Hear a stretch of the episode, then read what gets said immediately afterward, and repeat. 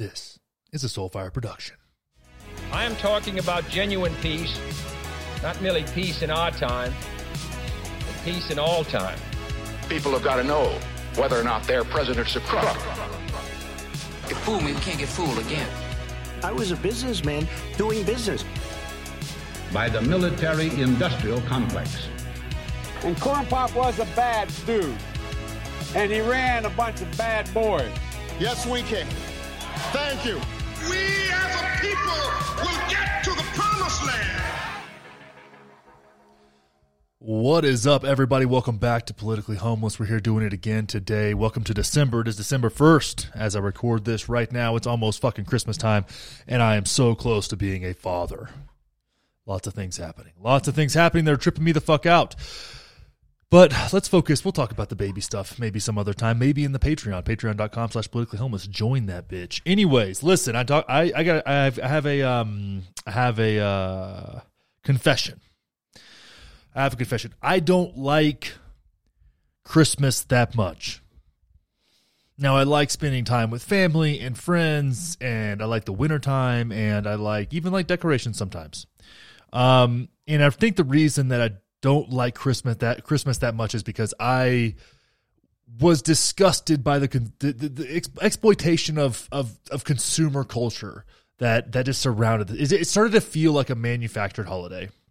And now I'm not religious, as you know, but I, you know, I, I think that there's a an important value in having a dedicated time to spend with family and, and exchange gifts even.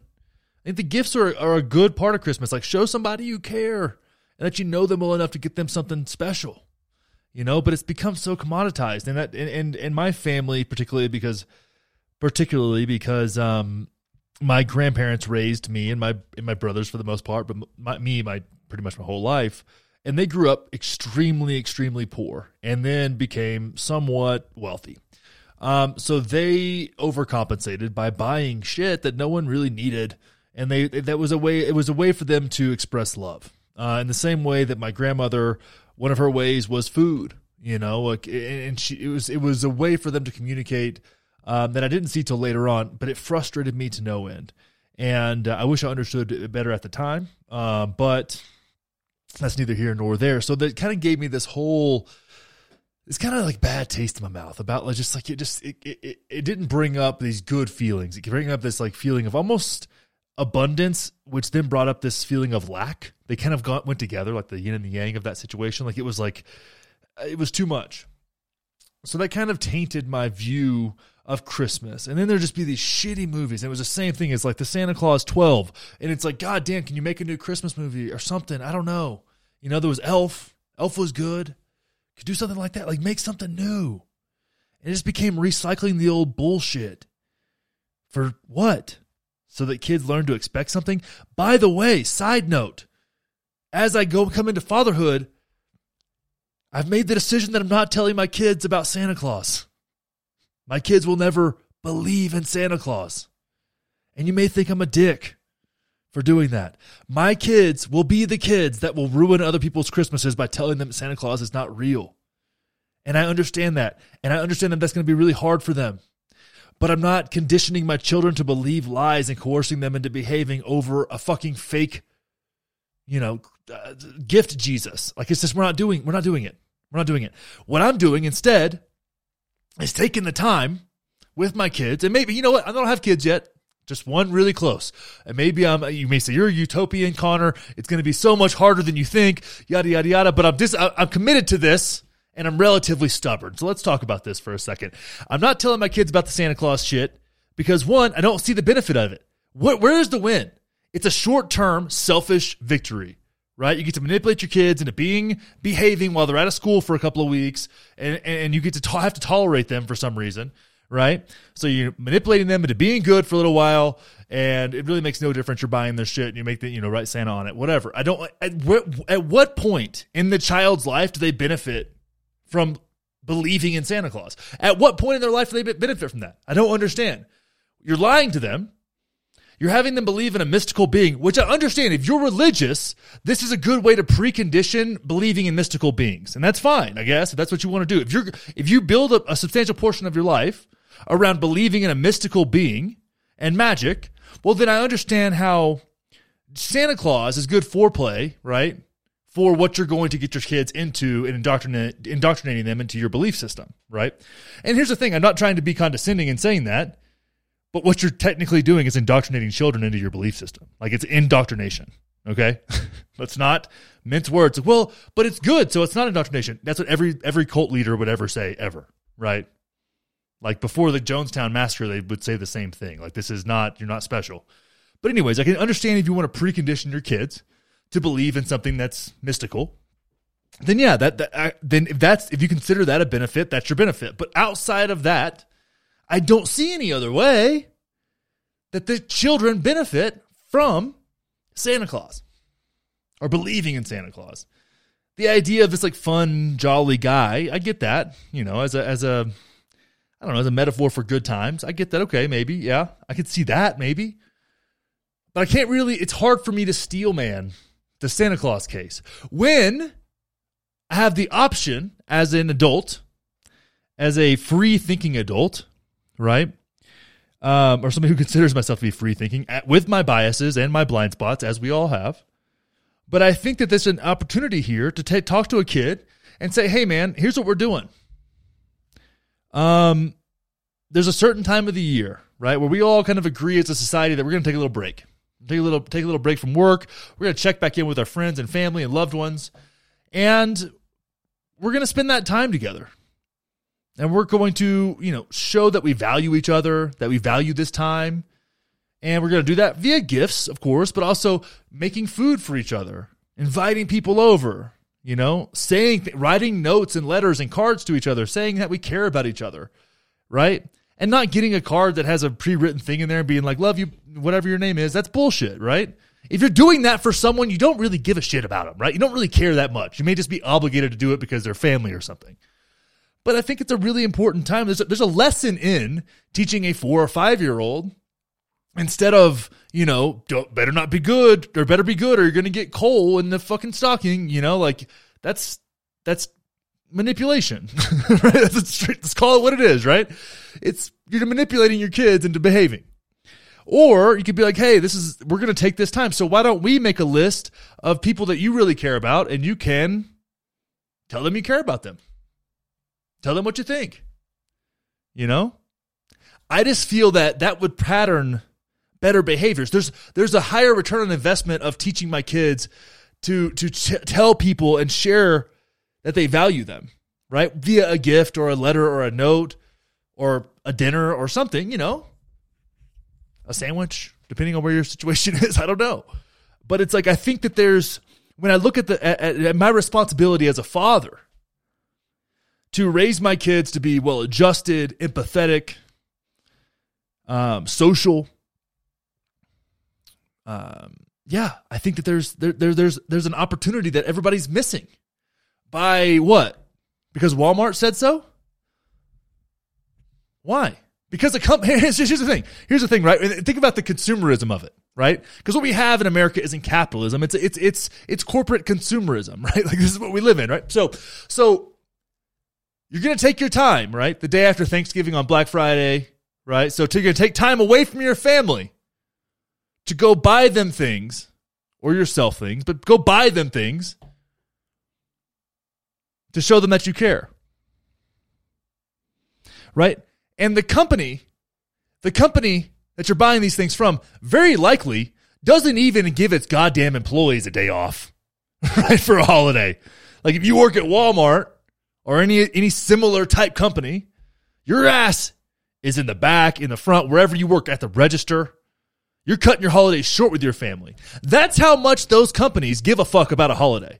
That's how much those companies care about them, their employees. The people that literally make their company work, they give so little fucks about them that they can't take a principled stance when it comes to giving them a day off on a holiday to spend with their families. Right? And you want, we're going to go, we as a culture, not just you, not you, not me, as a culture, we've decided that those people that work in retail are throwaway and the time with their family is less important than you getting a TV for 10% off. That's been sold to us as a healthy society. That has been sold to us as a healthy way to live in society. Right? And you may think, Connor, you just started talking about Santa Claus and you ended up here. Yeah, I understand because it's all tied together in the whole gestalt, right? This whole big picture. We've been we've been manipulated as a society. We've been told what we should value by people that have a profit profit incentive on, on us valuing those things. Right? The perverse incentives run so deep. And they're not even at the corporate level, at the government level, they're at the cultural level.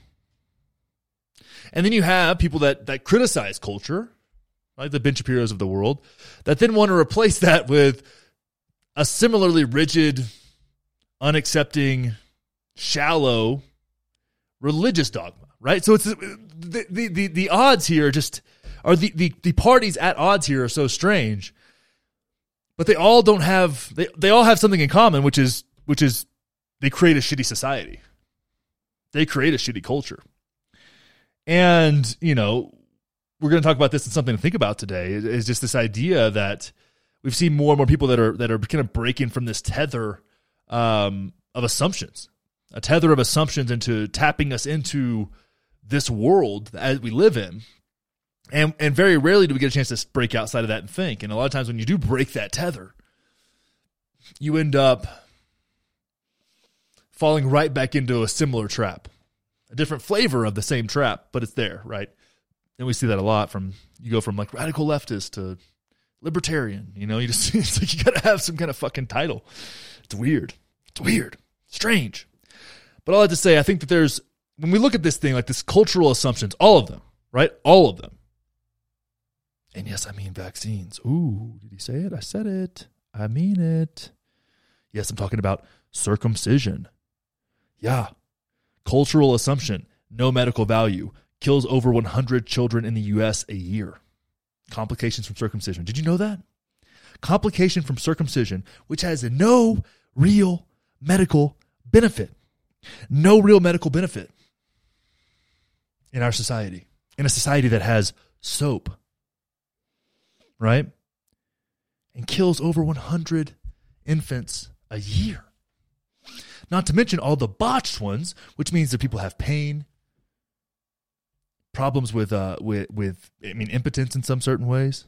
Can you imagine if some doctor didn't do a good job with your tiny PP cutting the foreskin off, and every time you got a hard on it, fucking you felt pain for something that has no medical benefit. But you know who does benefit? The doctors right? You get charged a little bit. It's an easy procedure, nice, quick, snip, snip. No medical benefit, but it's culturally normalized. And we don't question those things enough. We do not question those things enough as a culture. And if you do, you get called all kinds of names, which is why my other podcast, where we question such things, is called Thought Criminals.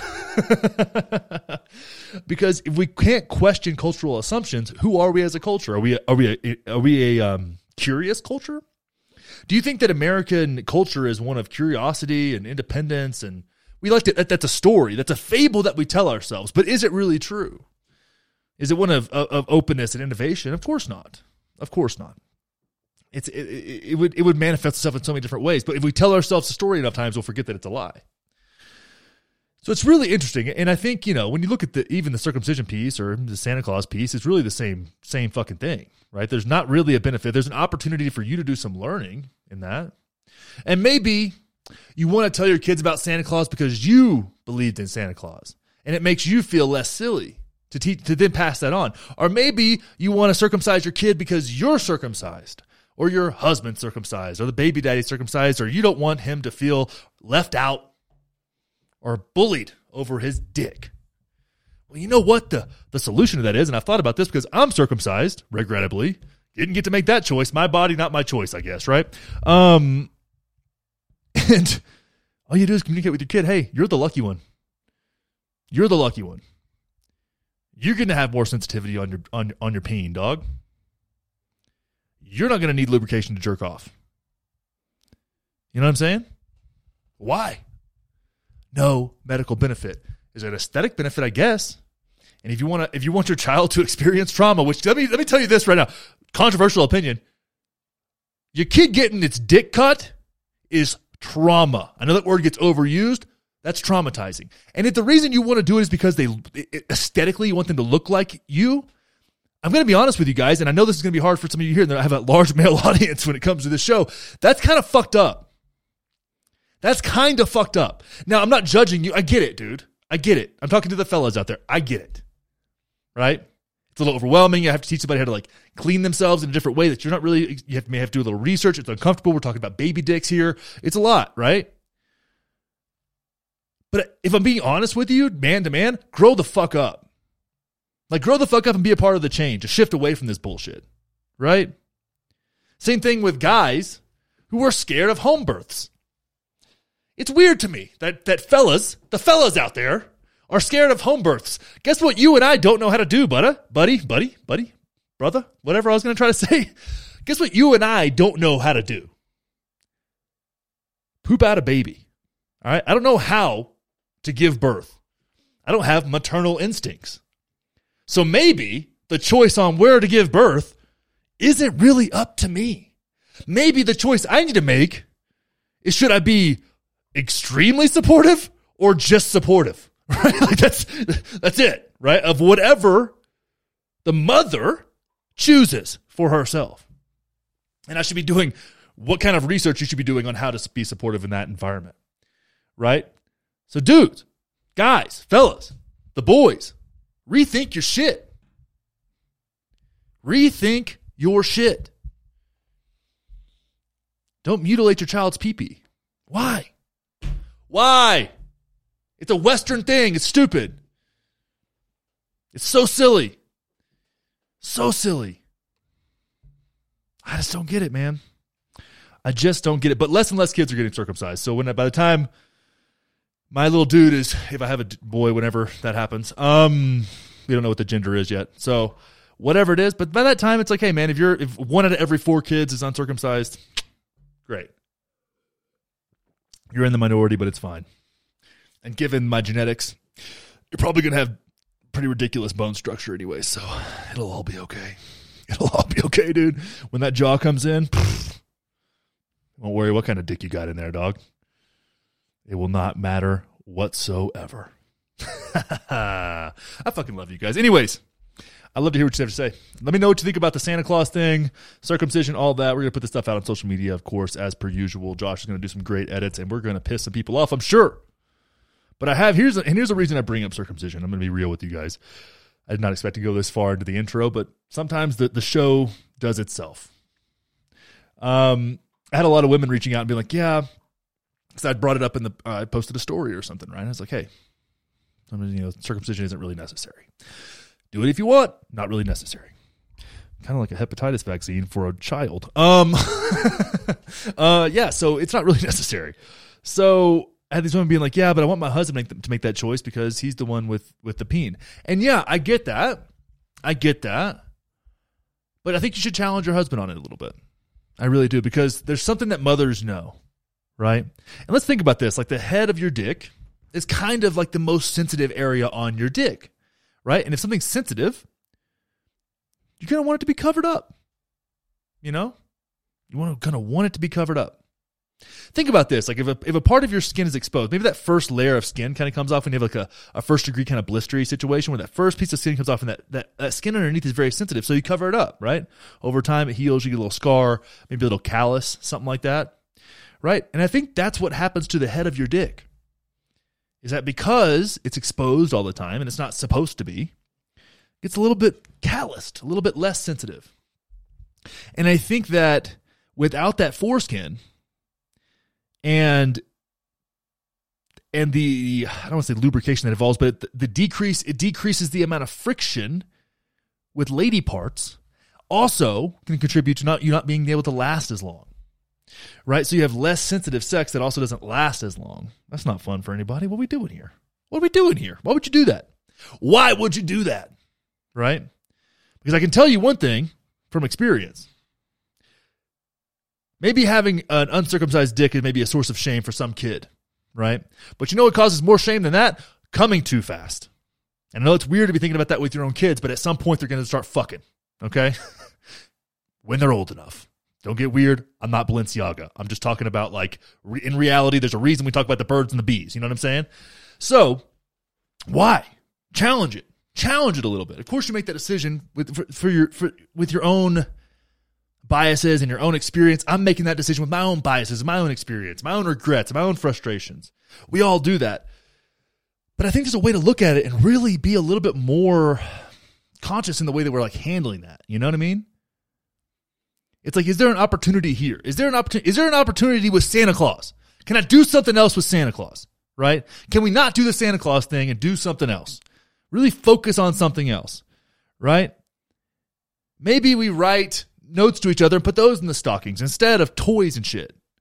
You know, I think that's really important. I think that creates bonds. I think that takes takes a time where we all have set aside to spend with family and people we care about, and we can draw something out of that that actually brings us closer and makes us look forward to it and doesn't stress us out. And I think when it comes to things like circumcision and vaccines, um, it's like, you know, let's look at this a little bit. Let's let's challenge our cultural assumptions as a group and normalize that. You know, normalize that. And if your kid's the weird one in some form or fashion, right? My wife was six foot tall in like the fourth grade. I was a fatty bombatty. You deal with shit, you know?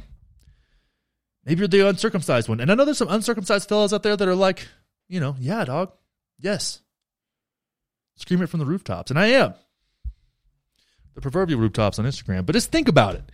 Is there an opportunity for a high return on investment experience for your kids where we have culturally assumed that we just have to go along to get along? I think we can do better. I think this community specifically, who has broken the tether that we're going to talk about down the road, can do better.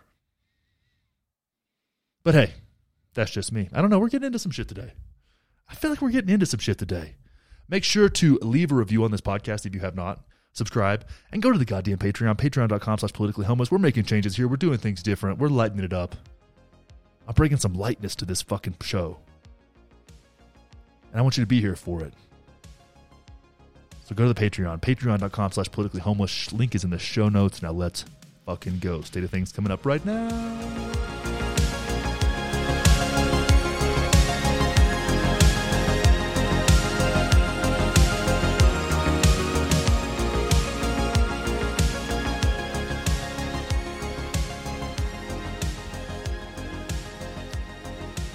Well, speaking of dicks, same sex marriage passes Senate after bipartisan breakthrough. Oh my goodness. Wow. Wow, wow. Let's check this out real quick. Same sex marriage bill passes Senate after bipartisan breakthrough. The 61 to 36 vote sends the legislation back to the House, which means it's expected to be approved and sent to President Biden. Love this. 61. They had one bonus in there to break the filibuster. Fantastic. I wonder who would have got there and filibustered this shit. Uh, the Senate passed landmark legislation on Tuesday to mandate federal federal recogni- recognition of same sex marriages as in the lame duck Congress uh, mustered a notable moment for the bipartisanship before Democrats were to lose their ununified wait, before, excuse me, before Democrats were to lose their unified control on Capitol Hill, the 61 to 36 vote put the bill on track to become law in the final weeks before Republicans assumed the majority in the House of Representatives and at the start of the new Congress in January. It marked one of the final major legislative achievements for Democrats before Republicans shift the focus in the House of Representatives to cons- uh, conducting investigations of President Biden's administration and family members. We're talking about Hunter fucking Biden. Now, here's the thing that I think about it's funny about Republicans, right? We got a handful of Republicans, enough, fine, whatever.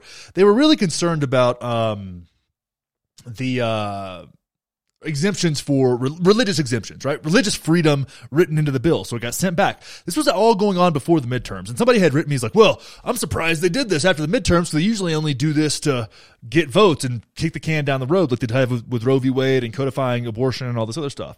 And yeah, that generally is true. But at the same time, I think that this is one of those things where it's like maybe for once something transcended political, the political agenda right? And I think if they would have gotten this done before the midterms, they actually would have had a stronger midterm uh, performance because they could have been like, "Hey, we just codified gay marriage and interracial marriage, by the way, which was like a, I think it's ninety seven percent of people in the United States support interracial marriage. Which who the fuck is a three percent? Where are those people at?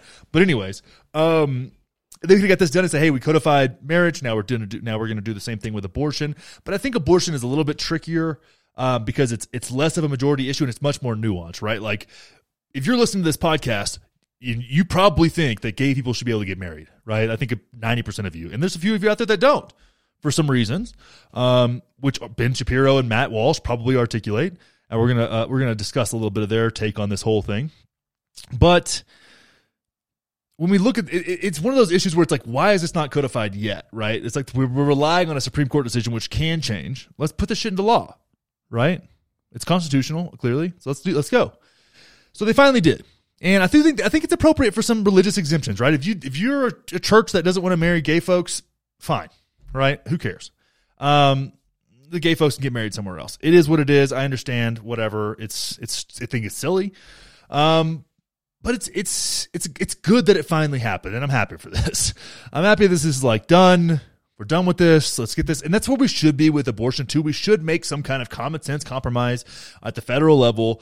It's not that complicated, right? I mean, it is more nuanced than this by a long shot, but there is common ground there that we can we can come to some pragmatic uh, solutions and get this thing over with, right? And like move on with our lives and not give the extremists on either end more time to pull the fucking strings. I don't know why that's and that's if that if, if you think that life begins at the moment that conception is considered, you're an extremist. If you think that we should be able to you should be able to abort a child that's healthy full term, that's extreme. I don't know why those, those two things are fucking extreme. Why are we having that conversation? If you think that black and white people should be able to get married or interracial people should be able to get married, you're a crazy person. If you think that gay people getting married somehow devalues your marriage, that's bigotry. I'm sorry. It's it's what it is right? It's viewing other people who have different beliefs than you as less than you or as somehow making your devaluing the commitments you've made in your own life. They have nothing to do with that.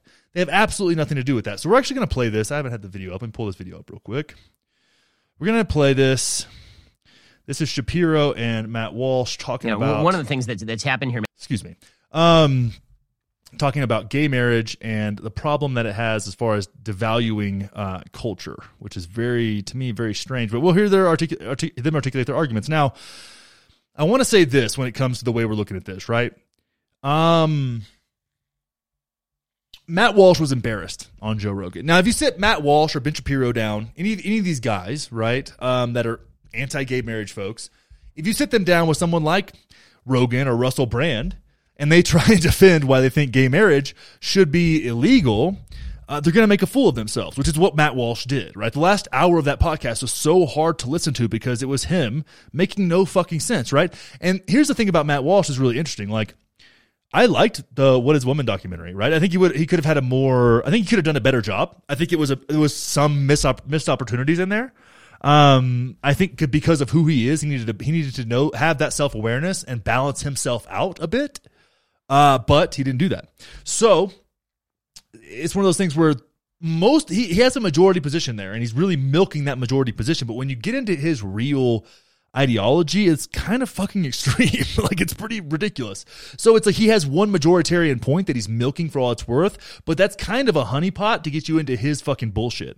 And you can see this on him. He like listen, I don't want to be a dick here. I'm not trying to be an asshole, but you look at this guy and it's like he doesn't seem like a happy guy. Does he seem like a happy guy? He, he, he, he's like he he just he like he makes his face like with his lips up, like frowning. All it's like, dude, I don't know. Like I, like I see. Sometimes I see religious folks, and I'm like, man, that person is like really joyful. You know what I mean? Like they they really are embodying kind of that like Christ like like joy, right? That that and that's there's something about there's some Christians that do that, and some Christians try and they seem and they're faking it and they're hiding shit, and it's so obvious. Like my mom's my mom's preacher at her church the dude's I would love to see his browser history. Like I can feel it on him. He's trying to he's trying too hard to do this thing, and it's like every time that's happened, it's like there's some kind of sexual abuse going on. Not saying that's him. I'm just saying from my personal experience, other times that has happened, um, in with people that were leaders at uh, religious organizations.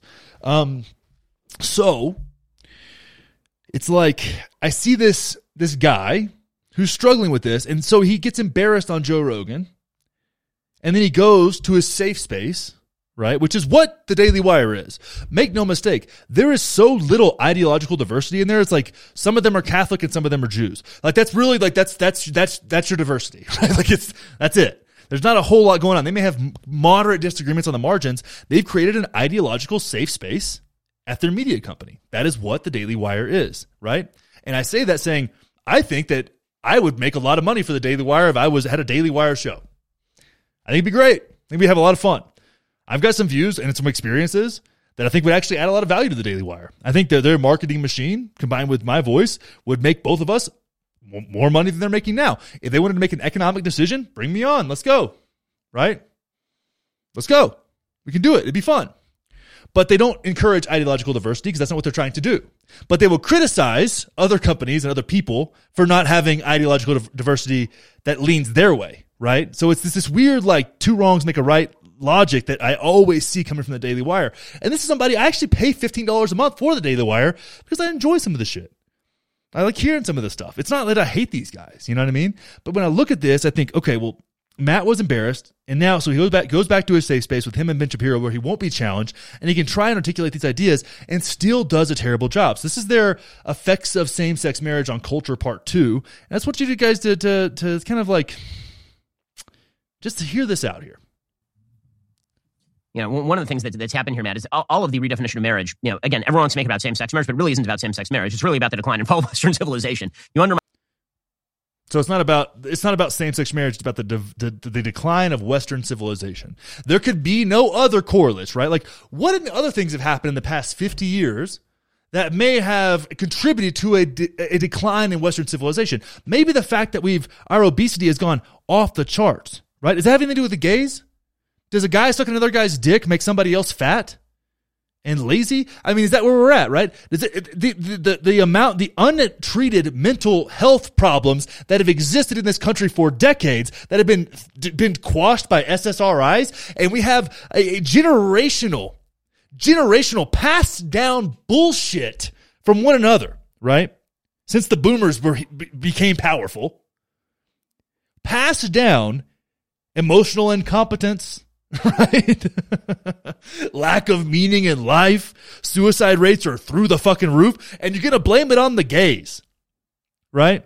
You're going to blame that on the gay people getting married. So are we do we not have the same view of what the downfall of western civilization is? And is it because that you you're so afraid to defend your ideology against the clear and present issues with Western civilization that you praise as if it were a religion? Are you so scared to address those things that you scapegoat gay folks? Maybe that's what it is, right? I don't disagree that Western civilization is collapsing in on itself. I happen to think that's late stage capitalism, right? But since I don't view religions or economic systems as sacred, right? I didn't buy that propaganda. I can look at them with a nuanced through a nuanced lens and be like, hey, there are places where this makes sense, and there's places where it just clearly doesn't make sense. And I don't get emotionally involved in making those decisions. It just is what it is, right? So when you look at this and you think, okay, it's about the downfall of Western civilization, and you attribute that to gay folks, right? And then you think that if someone actually believes that, what happened to that nightclub down in Colorado Springs Makes sense, right? If my mom, as a religious woman and that cares about me deeply, really thinks I'm going to hell, she should be stressed out. That's a big deal, right? She should be worried. So it's like, but I don't think she really thinks that. I think she like thinks that she thinks that, and it's okay. We're all good, right? But if you really think that gay folks getting married is a is is a is a dev, like devaluation of Western culture, I think you're actually completely wrong on the opposite end of the spectrum. I think that by restricting marriage to your chosen group, you're actually undermining marriage as something more than a than a structured relationship between two uh, consenting adults that love each other, hopefully. But that's not that's not required. Love isn't required to get married. Children aren't required. We get into that a little bit as well here. My marriage, what you end up with is people who are not actually maturing as human beings. You have endless adolescence. You have no procreation, no children. The West is, is now reproducing at well under replacement rates. The only Western country that is reproducing above replacement rates is, is actually Israel. That's the only one. That's because it is a very uh, a culturally and religiously based tradition there are wide differences, by the way, within Western civilization among religious believers, right? Religious believers are still getting married. They are still having kids. They are still not getting divorced nearly as often. People who are not religious are not getting married. And what you're seeing, this has an impact politically, actually. You're seeing a rising voting bloc in the United States. The rising voting bloc is single women. Single women are an increasing percentage of the American population. They voted overwhelmingly for the Democrats, and they voted on the basis, presumably, of a couple of, of actual policies. One is more government largesse, which makes sense. If you don't have a partner, then having the government provide some support makes some sense. And two, abortion, because again, what, what you want to be able to do is, is not be, quote unquote, saddled with a child, the way that Barack Obama talked about his daughters being, quote unquote, punished with a child. Well, as we as a society move away from the idea that men have a duty to, to produce and then defend their children, and that women have a duty to bear and rear their children, and that this is how society functions. As we move away from that, it shouldn't be a surprise that society is falling apart. Yeah, it's not. No, I want to think about this too. Let's let's just, let's think about this this idea because we linked now we've linked gay marriage to abortion, even though gay folks can't have children with each other because they're gay. Now they could force themselves into a type of relationship that they don't want, and then I don't know, like figure it out later, traumatize their children. We could do that. But now we've linked, so we've linked gay folks to abortion, even though you would think, now these guys both don't think gay couples should be able to adopt either, right? These things, if you're a gay couple, you should not be able to adopt or get married, right? So you're basically barred from like normal life, right? So it's not actually about the kids. You understand that? Because gay couples can be really great parents, right? Straight couples can be really bad parents. Gay couples can be bad parents gay straight couple it's like it's, it's it's about people right? It's about the individual which these people love individualism when they're talking about it as in the american sense right? Individual liberty ability all these things until it threatens their theology. Then we have a problem right? Then things start to conflict and this is where they get super tangled up.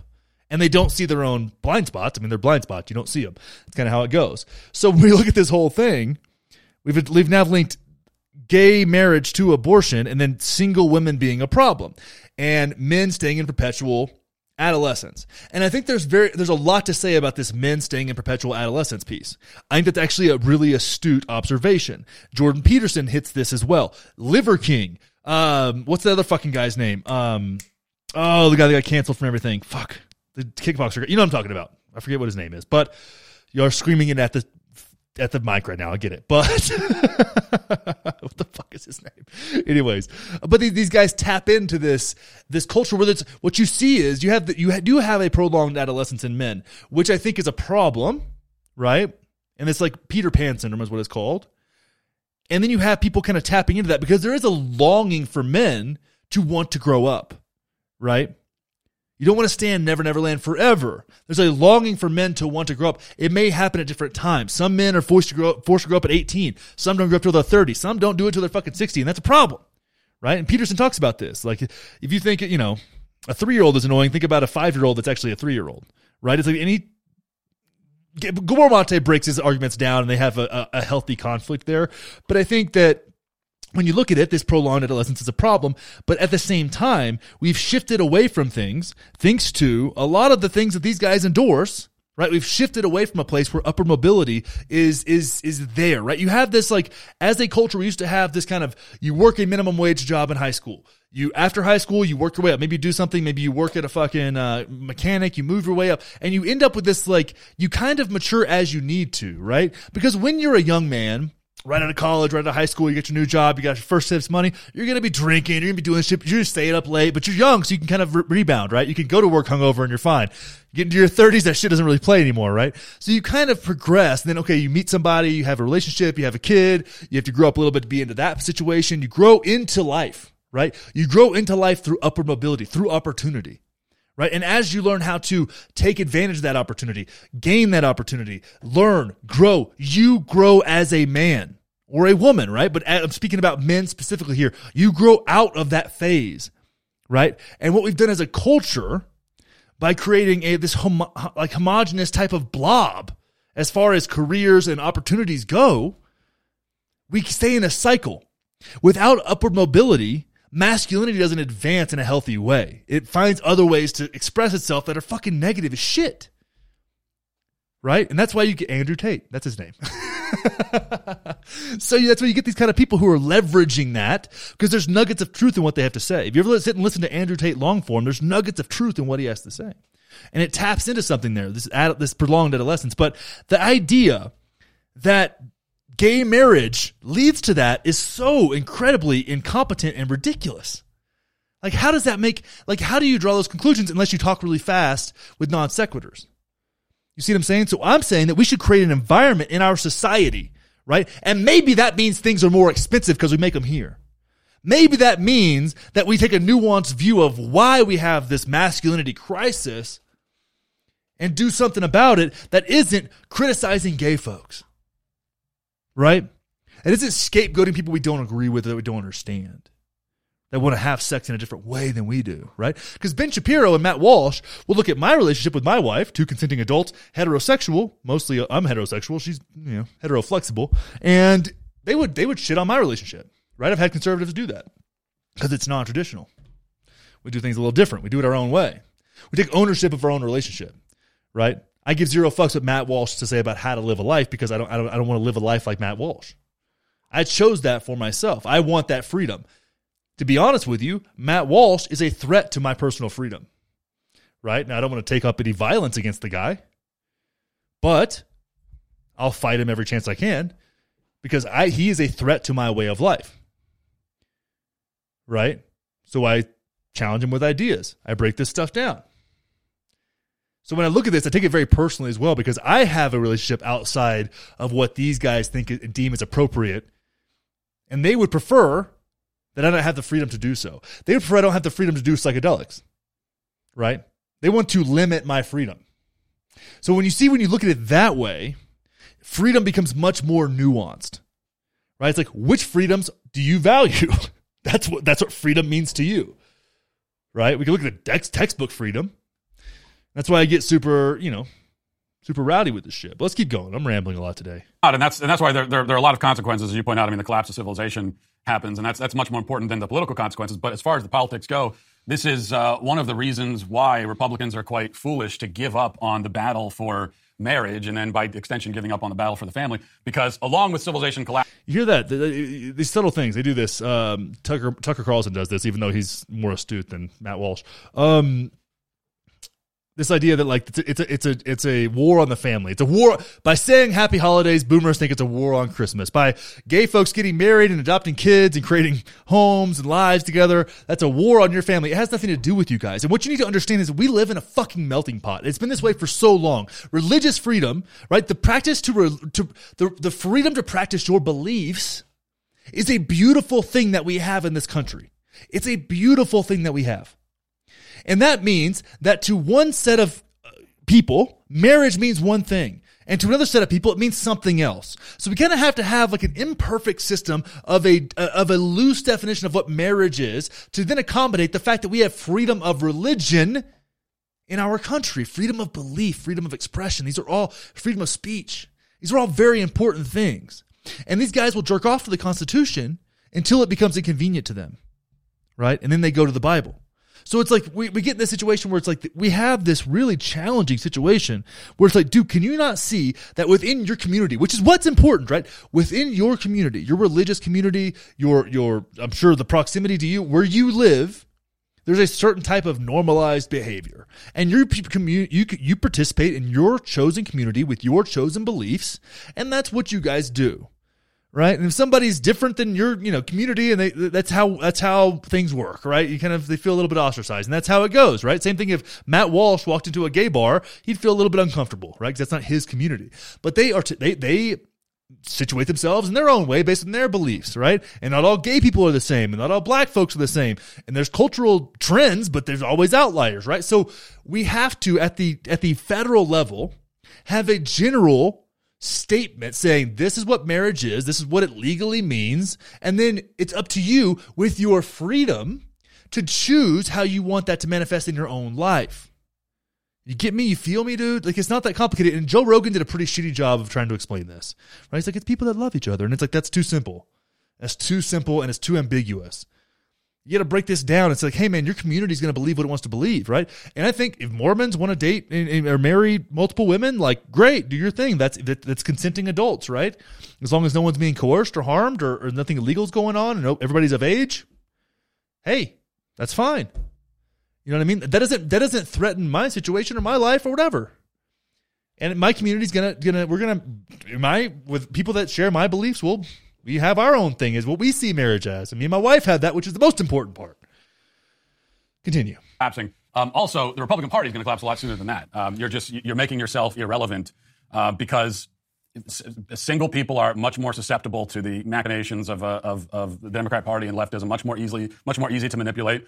And and you know a lot of that is because yeah, if you have a, a child true, and you're not leave it alone. married, then you're much more likely to see that as a crisis. Whereas if you're married, then you have the structure in place. Even if you weren't planning on having a kid, even if you feel like you're not ready for it, you have the structure in place to care for the child. Um, and that's that's why we just we, we cannot give up on on on this issue. And if Republicans give up on it, then they've given up on themselves. They've given up on their own political future. Yeah, Matt, I think there, there's another thing that's happening too, and that is that that in the absence of definitions and reality and, and frankly God, in the absence of all of those things, what you end up with is a belief that the government is God and simply can redefine reality at whim, which is why you now have the belief like look, no matter what bill the government passes, or no matter what Supreme Court decision is is made, suggesting that marriage is actually between any two consenting adults, marriage is not between any two consenting adults. It just isn't. I mean, it's like if the Supreme Court made a decision tomorrow declaring that the color blue is yellow, well, they can make that decision, and we can build all of our, our, our laws around that that silliness, but it does not reflect reality, and eventually Okay, here's the funny thing. Uh, blue can be yellow, and I know this is weird, right? I know this is strange, but like, how long has blue been blue? How long has yellow been yellow? If you go to a different country, right? Maybe they call it a different name. Is it still blue? You know, it's one thing you notice different different cultures notice different colors based on what the words are to sum up those colors. Right? They have a different color spectrum, very similar, but there's different stages along that with different names. Because language is imperfect. And language is flexible and language changes. Right? Language changes. Definitions change. Language is not fixed. Right? There's a reason I say y'all instead of you all. It's because I'm from Texas. Right? It's different. There's there's that's the thing is like you act as if we live in a fixed environment with fixed definitions and fixed language. No, I'm not a, a postmodernist, right? But I do think it's important that things that like things like merit when you're when you're trying to surmise human behavior with language, human behavior is broader than language. Human behavior encompasses more than language, right? Think about this. Let's just think about like life, the beauty, the impermanence, the spectrum, the the vastness of it, right? And say you're watching a sunrise over the ocean or a sunset, whatever it is, whatever you like, right? From the West Coast, on the East Coast, but you're watching a sunrise over the ocean on a mountain with clouds and it's pink and it's blue. And, and you say, wow, that's pretty. Is that really all it is? Is that really it?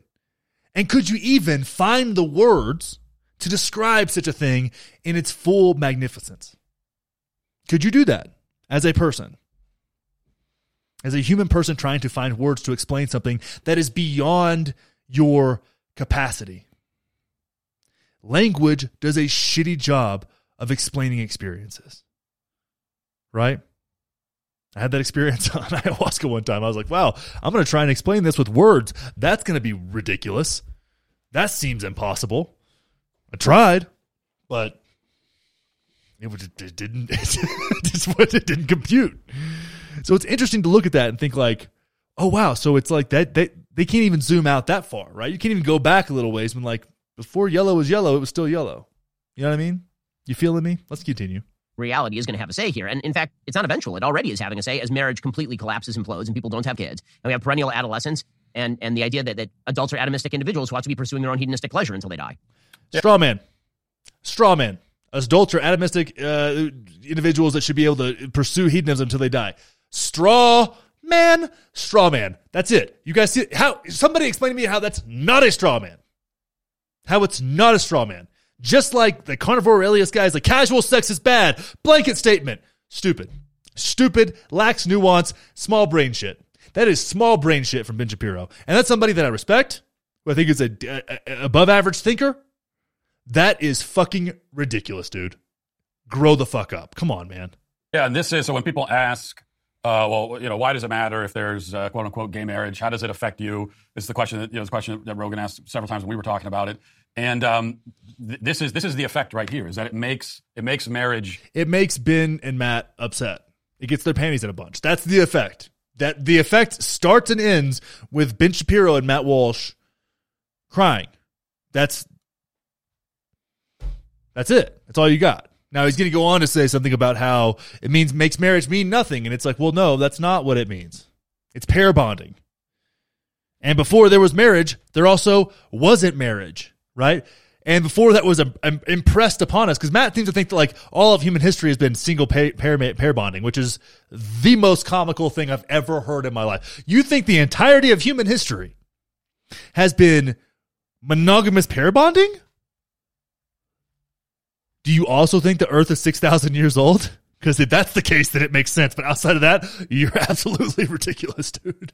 But maybe, maybe Matt does think that like the devil planted dinosaurs on the planet to try to fool us. It was the devil, and uh, you know the Earth is six thousand years old, and uh, Graham Hancock is full of shit. I don't know.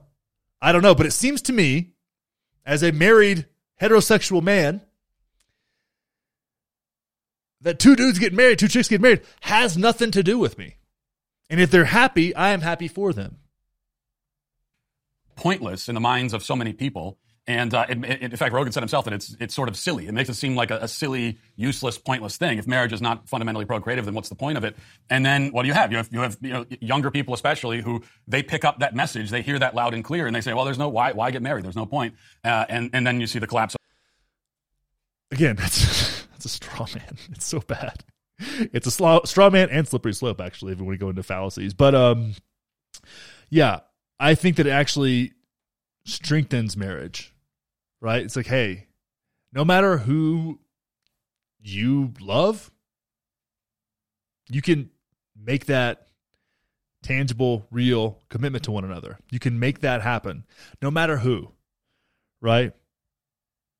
No matter what that is, that's not that's not a choice, right? Matt thinks if you're gay, then you're just some kind of affliction given to you by God that you have to like overcome. That's absurd, man. That that guy wants people to be depressed and unhappy their whole fucking lives. He has zero. He gives zero fucks about anybody's well being besides himself and his religion. That's it.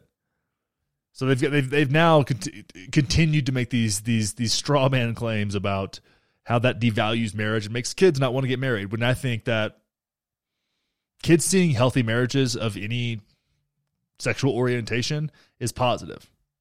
And given the divorce rates, um, the more they can see, the better. You know, because a lot of kids don't have that, so they kind of rely on seeing healthy marriages with their family and and friends. And I think that's really important, regardless of their sexual orientation. Knowing that, hey, because if we have, if we know, know now that gay marriage has been legal forever, but like is legal at the federal level, we've set this in stone. Now it's we're at where we are, where we are. In twenty years, more gay men and women, young men and women, will see healthy marriages. Now there will also there'll be some unhealthy ones in there too, of course, but like they'll have more opportunities to see healthy gay marriages, and that once that's more more frequent and more accepted, and there is there eh, in ten years there's gonna be zero friction on this unless we live in fucking Gilead. It's just better off. Where everybody's better off. Everyone is fucking better off. And I don't know why I spent 25 minutes talking about this, but Jesus Christ, man, it's just like uh, this is a six minute video I was going to play of them, and it's just it's so. I want these guys to do better.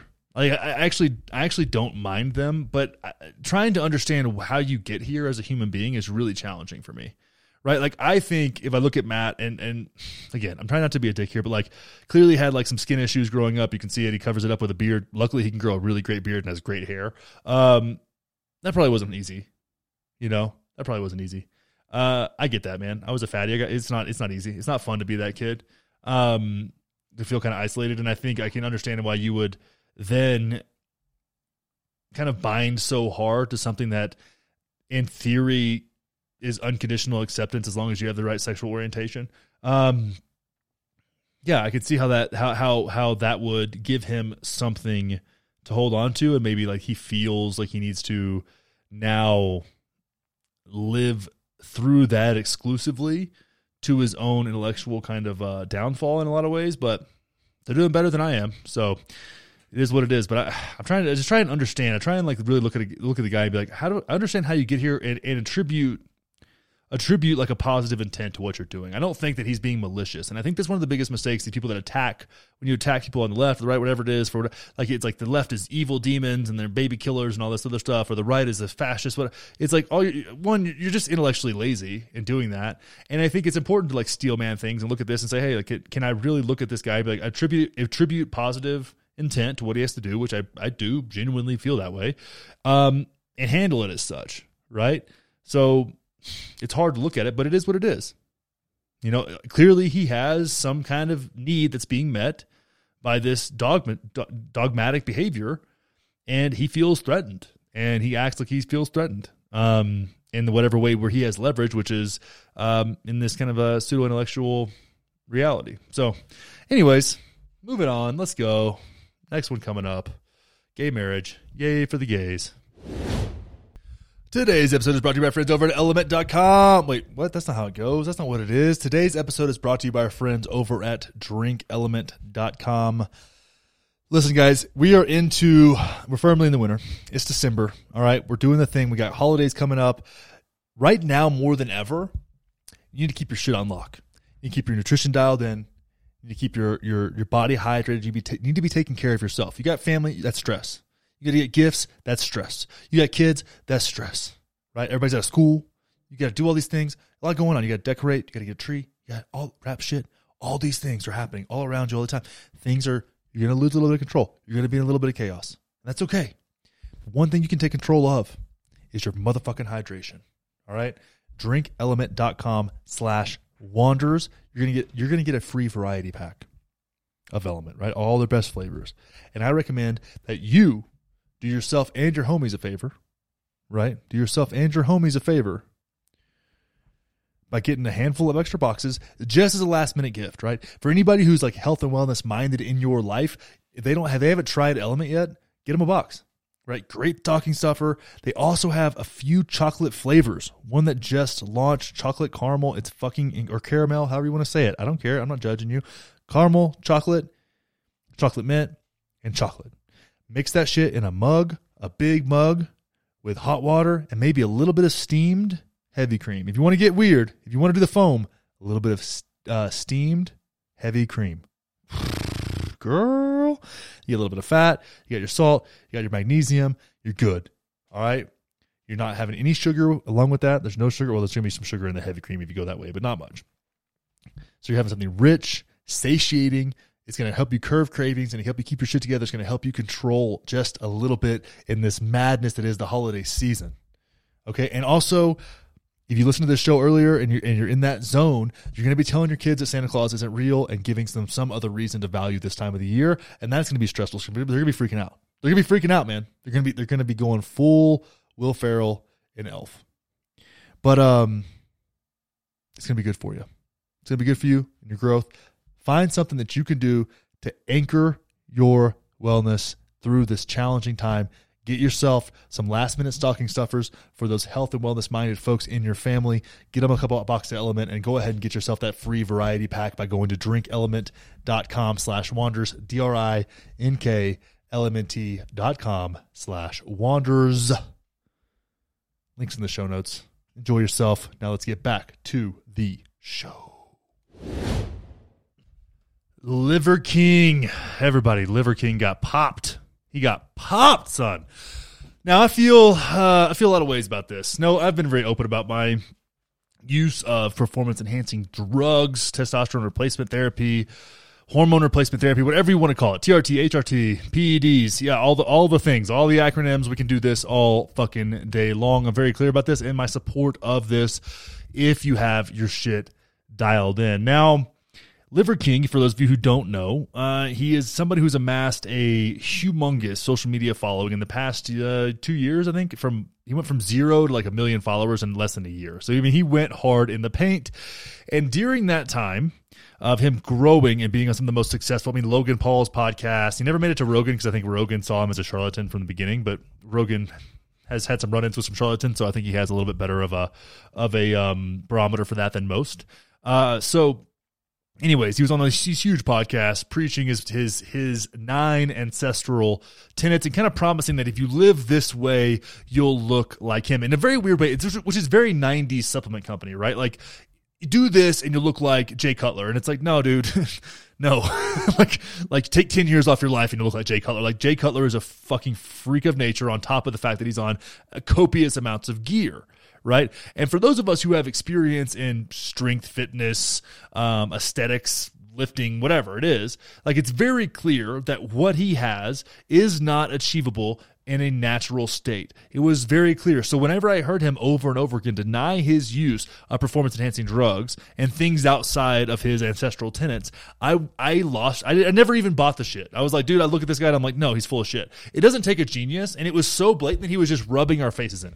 That's what it felt like. It's like anybody who it's like he's just rubbing your face in it, blatantly lying to your face, which frustrates me as somebody who really actually thinks some of the companies he's involved in are really great. I think eating liver is great for you. I think eating heart, heart is one of the best fucking things. Get yourself some beef heart, learn how to cook it. It's fantastic, or eat it raw if you want. But it's, I mean, get yourself that. If you ever kill wild game, always take the heart, always take the liver, uh, take the kidneys if you can, take the lungs if you can. Like getting as much of that as you can. If you don't eat it, feed it to your dogs. That's what I do. I'll try new things all the time. Take the bones with you. I hate when people bone out wild game. Take the fucking bones. Get that bone marrow. I love all of this shit. And what I what frustrates me about Liver King, uh, I think his name is Brian. Uh, Brian, motherfucking Brian over here, is that he um by doing this thing that he's done, this this blatant lie that he's getting caught in here, he's proving himself as a fraud and a charlatan, but also he's devaluing a movement that is really positive, right? This focus on regenerative agriculture, um, eating high quality meats, right? Utilizing the whole animal, right? The full cycle of life, being in touch with the earth. These are really fucking important things. And this roided out dipshit went and did this thing, which now has me so fucking pissed off. Now, I will address this. My buddy Johnny Fresh, he said, and Johnny, I know you you feel strongly about this that there was a confidentiality between him and the guy that he was speaking to, the coach he was speaking to about his drug use that shouldn't have been violated uh, and released in this kind of whistleblower account. And while I do agree for most things, when you are a fucking fraud, I think it's in the it's in the public good for that to be leaked out. In the same way I feel about Snowden and Assange, like I feel the same way. I think he was defrauding people and he needed to, he needed to be caught. I think he was only going to do more damage as time went on to a movement that me and many people that I care about care about a ton. So when we look at this, let's let's break this down. Let's look at his ancestral tenets here, and let's just see like what this is. This is very simple, right? Sleep, eat, move, shield, connect, um, cold, sun, fight, bond. This is basic shit right? And when you have something like this is one thing that's really interesting, and you'll see this a lot. I've worked for people that kind of do this when it's like when you're there are certain kind of universal truths, right? Like real, just real high return on investment things you can do with your life. Good sleep, quality food, getting your feet in the dirt, moving around, right? Learning how to defend yourself, connecting with other people, um, cold stimulation, right? Heat, vitamin D from the sun, fight, bond, like connection. Like these are all really important things you can learn to do. And there's something in that. There's tangible growth. There, there's a greater sense of peace and like all these things that are that are also kind of intangible. It's it's wild. And these are really things that when you have a message that is so straightforward and relatively unexceptional, these are really these these nine ancestral tenets are are kind of just normal good ideas, not some kind of hack. It's just like this is this is good a good way to live life. You have to then attach a freak show to that to bring attention to this, right? To separate itself. And he also did this thing where he had primals and subprimals. He would basically create this like cult like uh, behavior, this like primal behavior versus like it's us versus them, which is another way to hack into putting yourself into this category of charlatan, right? Really manipulating people. It's us, it's them. Religion does the same thing. Kind of taking that religious us versus them mentality and applying it to health and well being. This happens all the time. This is not the first first time this has happened. You'll see this around. You look around the self help community, you'll find it all over the goddamn place. I can promise you that. So he has these nine tenants, and he lied so much. Now, if it would have come out that he was doing a little bit of human growth hormone or TRT or something like that, that's one thing. This motherfucker was taking DECA, test IGF1, uh, fucking peptides. Uh, he was, I think he was getting on Winstrol. Winstrol, it's for the Liver King. Winstrol will fucking kill your liver, right? This motherfucker, not only, like, I've looked at human growth hormone. Right? I would love to do HGH. I would love pharmaceutical grade HGH. It is so expensive. Now, I'm not Liver King, so I can't spend $12,000 a month on my PEDs, right? I get my shit from a good doctor.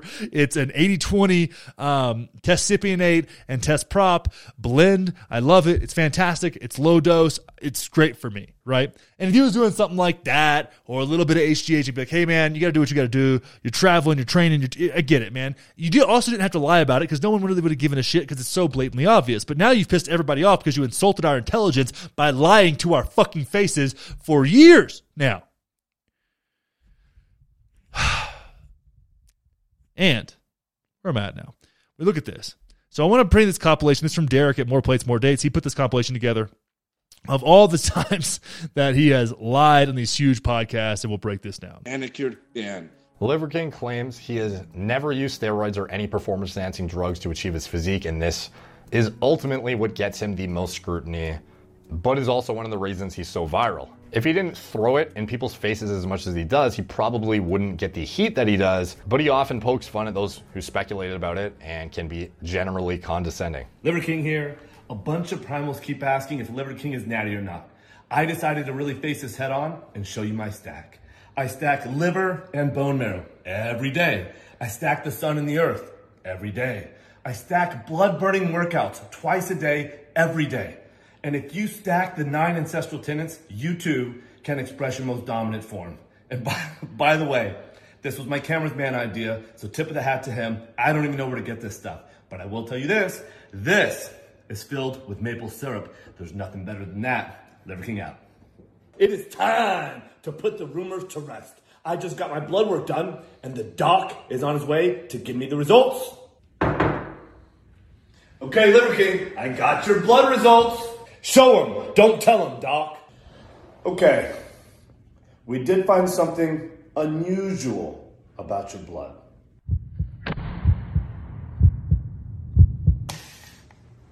Aha! I knew it!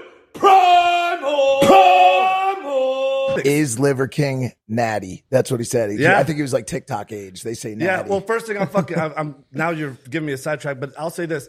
Do you think if I was on steroids, I would have these fucking appendages down here, these legs? Have legs. Do you see how fucking little my fucking legs are? You know, Uh, they're pretty. Oh, pretty big? Okay, well, let me fucking go on here. Here- Here's the thing. When I was in college, I weighed 175 pounds and I was single digit body fat. I started working out about eight or nine years old. I had been, already been working out for, I don't know, 10 or 12 years. So now I'm 45 and I've gained less than one pound a year over 25 years. Less than one pound a year. So this is what I say to people that make this accusation. Um, if you don't believe this is possible, then I suggest that you take that self-limiting belief, you put that shit in a fucking box, and you bury that next to all your embarrassing shit, and don't open your fucking mouth about it. Let that live with you. The doubling down, tripling down, quadrupling down, like this guy does not really have an off switch when it comes to leaning into this. It irritates a lot of people because he does not produce any evidence to the contrary. And he also doesn't get blood work apparently to track his health because he's so confident in his ancestral lifestyle that he believes it to be essentially unnecessary. Are there are there um actual hard uh medical downfalls or shortcomings to this diet? Higher cholesterol, uh, you know, is, are there things that you have to actively do to combat those? Yeah. Yeah, so we look at this here. Now, let's keep in mind, okay, we're not going to talk about cholesterol today because this is a whole thing. It's like when you look at this man, it's abundantly obvious he's on gear. Now, here's what I will say I bet him before he was on gear. Now, if he started in college, he's been doing it his whole life, that's a different conversation. But I bet he was fit as shit. He's genetically superior and he puts in a fuck ton of work. I will say this right now they will not do the work for you. I don't give a shit how many PEDs you're on. They will not do the work for you. They might make marginal differences in uh, day of type of stuff if you're doing a competition, shit like that. And they will make a huge difference as far as what you're able to do and how you're able to recover and how you're able to train. Um, That being said, they don't do the work, right? They uh, make it sometimes possible for you to do more work, which is fun. Uh, and from my experience, it's kind of how I went. It went from like, oh, I could train four hours a day now, right? It was it was it was a different experience, and I love I actually loved that about it. It's kind of the, one of the most cognitively addicting substances I've ever tried in my life. Um, but when you look at him, it's so fucking clear. But what he's preaching makes so much sense, right? Now, are you going to look like that doing what he does, like two CrossFit workouts a day, a little bit of conjugate method from Westside, uh, walks in? It's like, no, but if you, if you get a good workout in the morning, walk, watch the sun come up, get sun on your skin, get your feet in the dirt, are you going to live a better life? Yes. But now those two are associated with one another right? You have this movement, which is really positive, fantastic, attached to a guy who's a fucking fraud right? Who was lying to people. And no one, again, no one would have cared that you were on shit. You could have just not talked about it. Everyone would have known. Who is a good example of this? Who is someone that everyone loves? Who everyone loves? The most famous fucking person on the planet with the most Instagram followers on the planet. I don't think it's Kardashian, by the way. Maybe it is. The Rock. You think The Rock is clean? Do you think The Rock isn't on a very similar stack to what our boy Liver King is here? And who gives a shit? What single person gives a shit? No one. Because he's The Rock. Just like no one would have cared because he's the fucking Liver King, man. People understand that that aesthetic isn't really achievable with with with a healthy life, like a normal healthy life. That kind of aesthetic comes with taking years off your life, and that's okay because that's your fucking free choice to do so. But you're dragging a really positive movement down with you, and now we have people all in that movement, right? Carnivore MD, Paul was his name, having to distance herself. And now it's people are going to have to start shitting on you to save the movement, and they should. No one should come to your fucking defense, dude, because you rubbed our faces in it. Now, I will say this too. If I looked at his his his hormones, and, and Derek is way better at this. Go follow more plates, more dates if you're curious about this kind of stuff. If you look at this, and you said, saw his stuff and he was doing a little TRT, little growth hormone here and there, right? Like what like what a lot of us would love to do. It is because he's 45, keeping his levels normal, to keep him high so he can still perform at the level he wants. He's got a responsibility, he's got a family, he's got a job, right? That requires him to look a certain way and, and perform in a certain way. If you saw that, you go, okay, I get that, right? That that's fine. This motherfucker was doing 10 units of GH of of, of uh, growth hormone, right? Pharmaceutical grade growth hormone, 10 units a day. If I were to take growth hormone, I'd be in that 1 to 0.5 units a day. And the one time that I was prescribed growth hormone, but I couldn't afford it because it's $1,000 a month, it was one unit every other day. This dude is on 10 units a day and is obsessed about his back fat right? So it's not about, hey, this physique, this body is actually the consequence of me living a full life. The dude is tripping balls about his love handles, man. That's what he's getting into in these emails. He's freaking out and willing to spend 5000 more dollars a month on growth hormone to get rid of his love handles, dude. What about that is ancestral? What about that reflects what you're preaching? It doesn't. You it's the same thing as Joel Osteen, right? It's like he's a, he's a mega preacher for a movement that he's not. And he was also taking 10, uh, 10 grams of creatine a day, 120 grams of dextrose a day. Dextrose is straight sugar. Used to take dextrose post workout, 200 grams, right? Because I was in a in a strength gaining phase. I was taking 300 grams of dextrose a day. 100 after my first workout, my aerobic session, and 200 after my strength training sessions. That's a shit ton of sugar. That's what it is. It's powdered sugar. That's not part of an ancestral. T- you don't put that on, you don't sprinkle that on your bone marrow. What are we doing here? Right? So you're a fraud, man. And people snuffed this stuff out a long time ago. It's different if you're Lance Armstrong, but even then, Lance Armstrong could have been like, "Yeah, I'm on shit, and so is everybody else," and had and, and come out and said that, and people would have less hatred than they would than they do about his lies and the Nike campaign. All he just lied so much. That's what people are upset about. It's the deceit. Now, if you're Barry Bonds and those guys, that's a different conversation because they were they were doing the same as everybody else and winning. And it's like I don't know if they needed to come out. I don't think they were ready for it at the time. At that time, I don't think the the world was ready to watch our heroes fall in that way, and they became villains. Them doing performance enhancing drugs to perform for us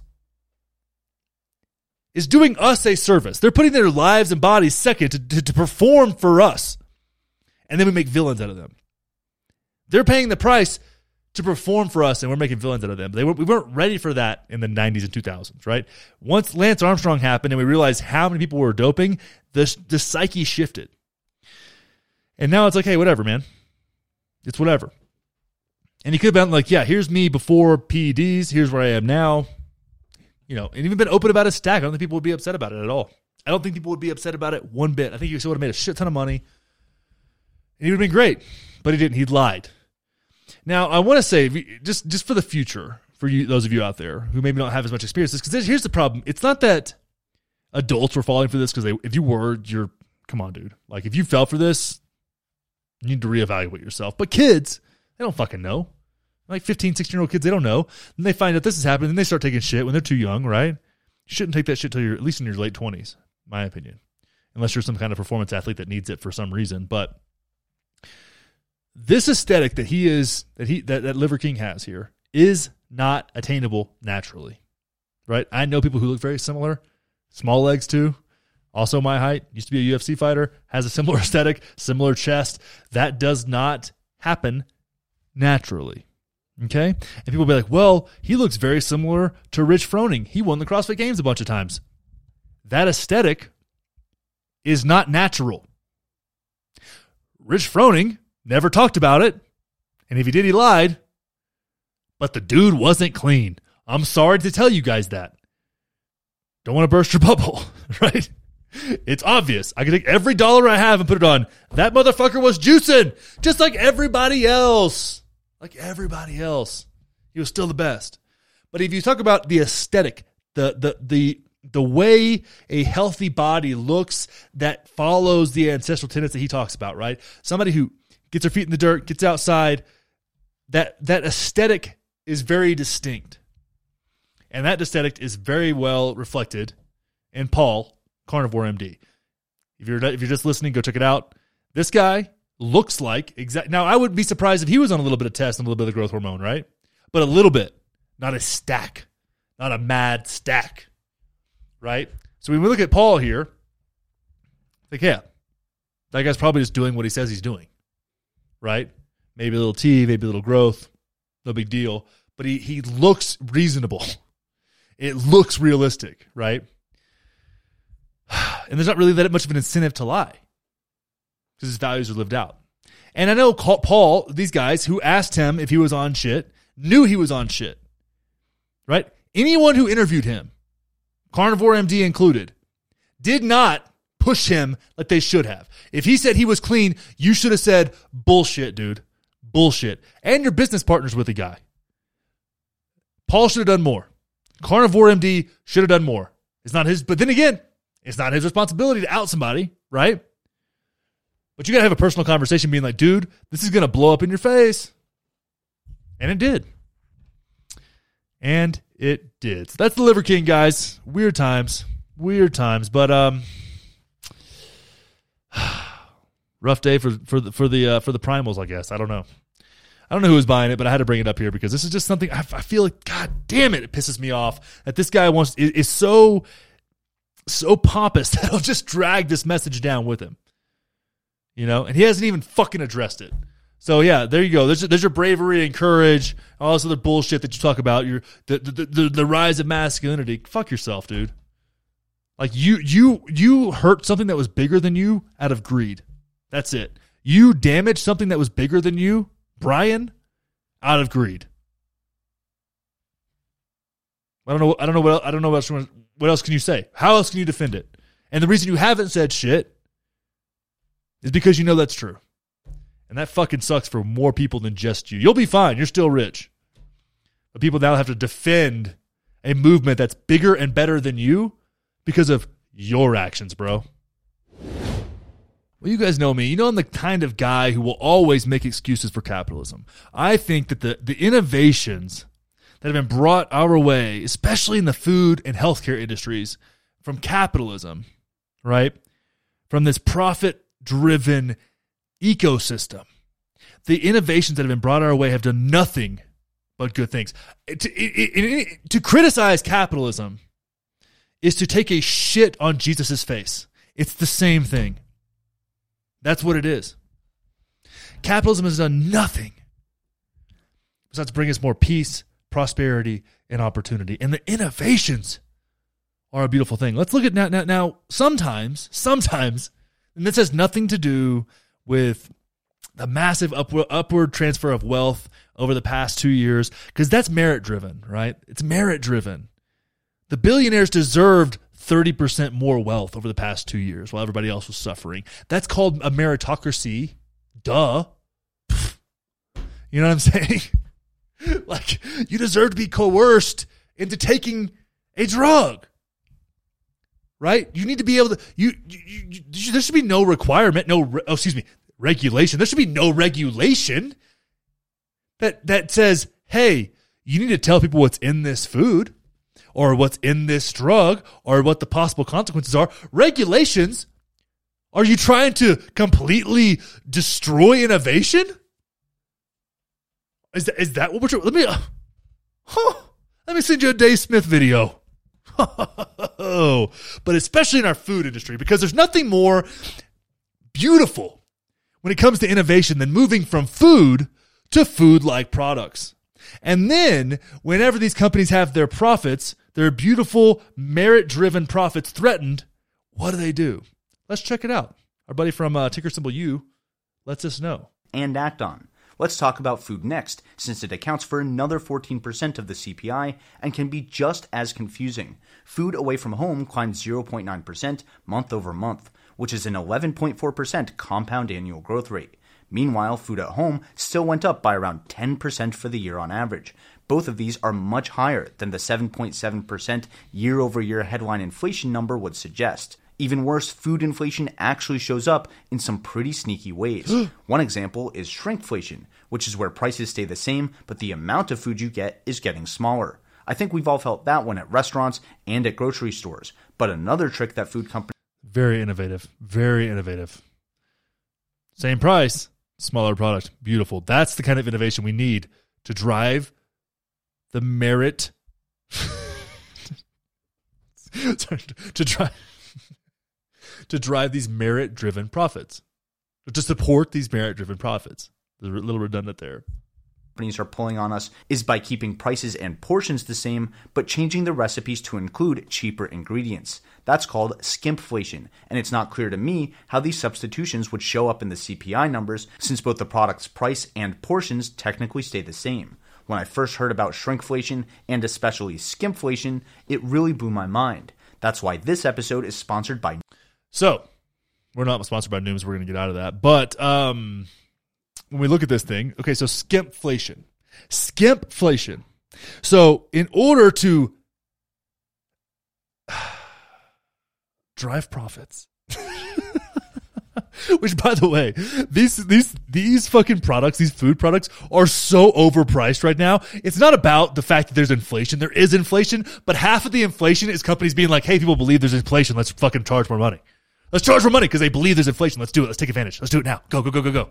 Right? If you go, if you go listen to like Walmart's earning calls, it's fucking disgusting, dude. They are taking advantage of you and blaming whoever the fuck they want because they'll never take responsibility for their bullshit. and that is innovation, y'all. That's innovation. That's why we don't need regulations because if you want to sub out if you want to sub out some food product for some food like product, and if it's a little bit cheaper, maybe let's get rid of sugar and put in high fructose corn syrup. Maybe let's get rid of coconut oil and add some seed oils. Because those aren't linked to anything besides cancer and heart disease, right? Right? That's innovation, baby. Let's do it. Capitalism. Fuck yeah, America. Woo! All right. Fattest fucking country in the goddamn world. Let's go. Love it. Innovation. We've innovated, innovated different ways to experience inflation by lowering the quantity and quality of our food to protect the bottom line of Kraft? Excuse me? Is that what we're doing now? It's beautiful. This merit driven society is mind blowingly efficient and effective and innovative. God fucking damn it. I can't even stand how much I love this place. I can't stand that we will take children's health, throw it in the gutter for profit. I can't help but love how much we will profit off of sick, fat, stupid people and pretend that incentives within capitalism don't push companies and the companies that run the federal government to make people sick, fat, and stupid. Oh my god, it's called innovation, loser. What are you, some kind of communist for for for criticizing capitalism? How dare you criticize my Lord and Savior capital? Cuz that's the best driver. That's the best driver. Your doctor should want to spend as little time with you as possible at a doctor's appointment so they can make more fucking money. Right? You are a client, not a patient. You are a consumer, not a citizen. Get your fucking mind right. Get your fucking mind right. On top of the fact that you know what? Speaking here as a pure libertarian, as a laissez-faire libertarian, you know who the biggest anti anti population people are? Who the biggest the, the, the big uh what do they call it? Bill Gates talks about this, where there's a um depopulation agenda. You know, as a depopulation agenda, libertarians, because libertarianism never works with 330 million fucking people in a country, bruh. Libertarian works in Amish country. That's where libertarian works libertarianism works. That's also the same place where socialism works on small, rich island nations that we decide to, to overthrow the dem- democratically elected leaders of. Right? Because they're a threat. We overthrow the uh, democratically elected leaders of small, wealthy island nations that want to move to the left because it's innovative. oh my God. I love it. I love it. We are so good. Our food system and our healthcare system is a beautiful, beautiful thing. It's a beautiful environment. I love watch. I love watching it. I mean, I, I, I get a little bit. I get a little chub just thinking about this innovation. Just thinking about how fuck food. Give me food like substances that are more profitable. You know what I'm saying? Give me food like substances. High fructose corn syrup, me daddy. Let's go, dude. Seed oil me, baby. Let's go. Oh, I love it. Let's just let's run this fucking country into the ground and just and get so butthurt about somebody criticizing our economic systems. Let's do that. That sounds like fun. Well, this was a fun. This one was just for me. This one was for me. I hope you guys enjoyed it. I got a little fired up, but we'll, we'll you know let's let's keep moving here. All right, guys, we got something really serious here. If you're unvaccinated, if you're one of the the, the few selfish, entitled, unvaccinated out there in the world, I need to let you know something. Your misinformation is harming the vaccinated. Your misinformation and the stress you cause the vaccinated, the responsible, those who did the right thing, as, as Lord Trudeau says, the right thing, the good thing, those who did the right thing for our society are being stressed out and might have adverse consequences from the stress that you are causing. You selfish, unvaccinated twat. Now, PubMed here, a, a medical journal, shares a, a beautiful, just, a, I mean, I cannot think of a better way to articulate the problem that the unvaccinated cause in our society. COVID 19 vaccines and the misinterpretation of perceived side effects affects clarity on the safety of vaccines. Really? Really? Let's read this abstract here. This is, I mean, this is just, I, to be honest with you, I knew this.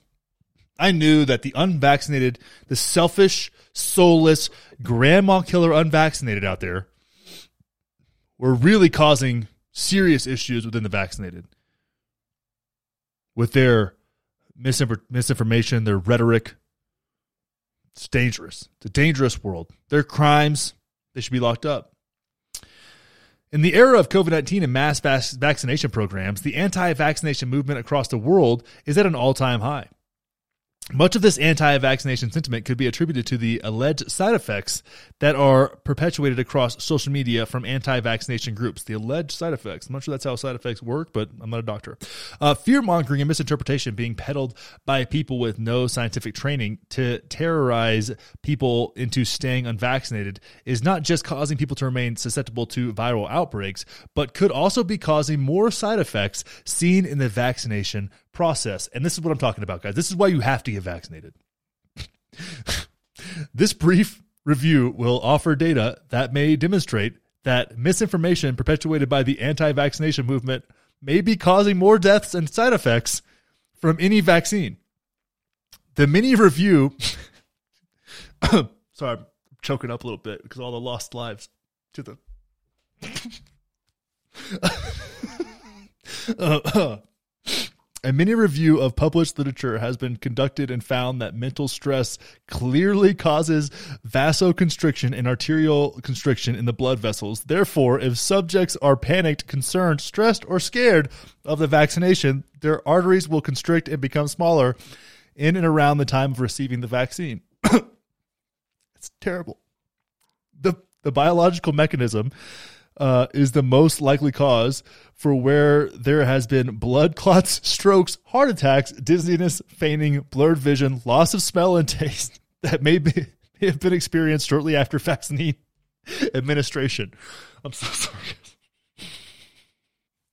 The extreme mental stress of the patient could be uh, most likely to be attributed to the fear mongering and scare tactics used by various anti vaccination groups. This paper does not aim to rule in or out every side effect seen. Oh, that's good. but it is highly likely that many apparent side effects seen shortly after the subject has received a vaccine could be the result of restricted or congested blood flow uh, from blood vessels to arterial constriction caused by emotional distress or placebo based on fear around vaccines. You don't need to be scared of these vaccines.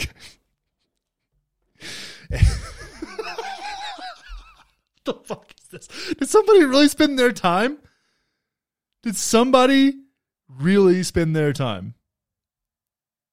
wow.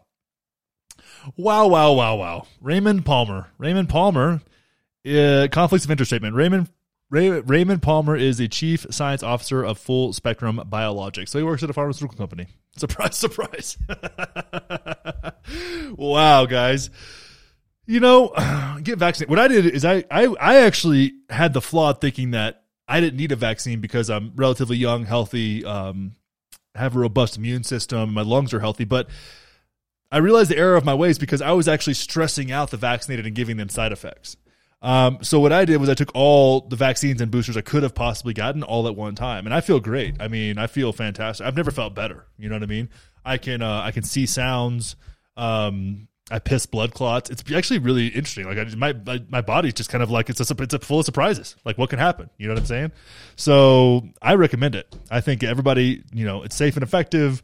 Um, and if you have any adverse effects from the vaccine, it's more than likely due to people stressing you out that are unvaccinated and the uh, and your crazy aunt on Facebook. Not that like maybe people that are scared of needles have had this exact same reaction to shots forever and it's never been brought up or never even been considered. It's never been considered that people just get stressed out about getting shots sometimes right? How many kids are like probably like really kind of scared and freaked out when they get shots when they're for the first time, right? Like it's it's kind of scary. Needles are scary. That's been that way forever. But like it's definitely not that, right? Like that stress and uh, excitement and fear, that's okay for every other shot we've ever given ever. But this one is highly affected by your feelings. This vaccine, uh, you know, alleged vaccine, is highly empathetic. This vaccine is an empath, actually. This vaccine feels your feelings and only works if you have a pure heart. Jesus fucking Christ, guys! This is hilarious. This is this is incredible. I can I'm like I, I can't even. I can't even. I love it. I love it. Now it's time for that part of the show where I give you sexy motherfucker something to think about. And we're in here today, hour and a half. Ooh. Dun, dun, dun. This kind of sounds like a porn. I don't watch porn, but if it did. Oh, yeah. Mm.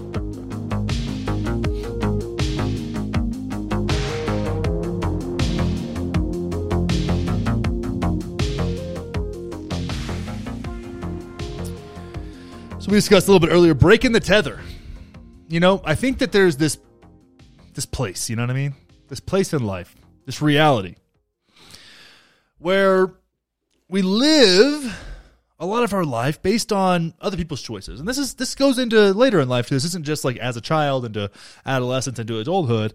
I think there becomes a time where we get enough space between our upbringing and our current reality where we start to really reflect on like maybe we've made some assumptions and choices that weren't really ours right? That weren't really ours. They were they were things that we these these kind of cultural assumptions that we've now impressed upon our lives, right? And maybe that means that Democrats are good and Republicans are bad, or Republicans are good and Democrats are evil, or um, you know, uh, like I don't know, it could be anything, right? Circumcision, Santa Claus. We've been through all this stuff early in the show like we look at this whole thing it's like okay we're making these i'm living my life based on cultural assumptions and then something happens maybe a global crisis of some kind with a lot of information that doesn't really seem to make sense doesn't really seem to make sense a lot of things start stop adding up and you end up snapping the fuck out of it and you go whoa i've been kind of entranced into this society that's driven by cultural assumptions. I've broken the tether on accident. Holy shit. I had a free thought. I all of a sudden here I am, and I've I've broken out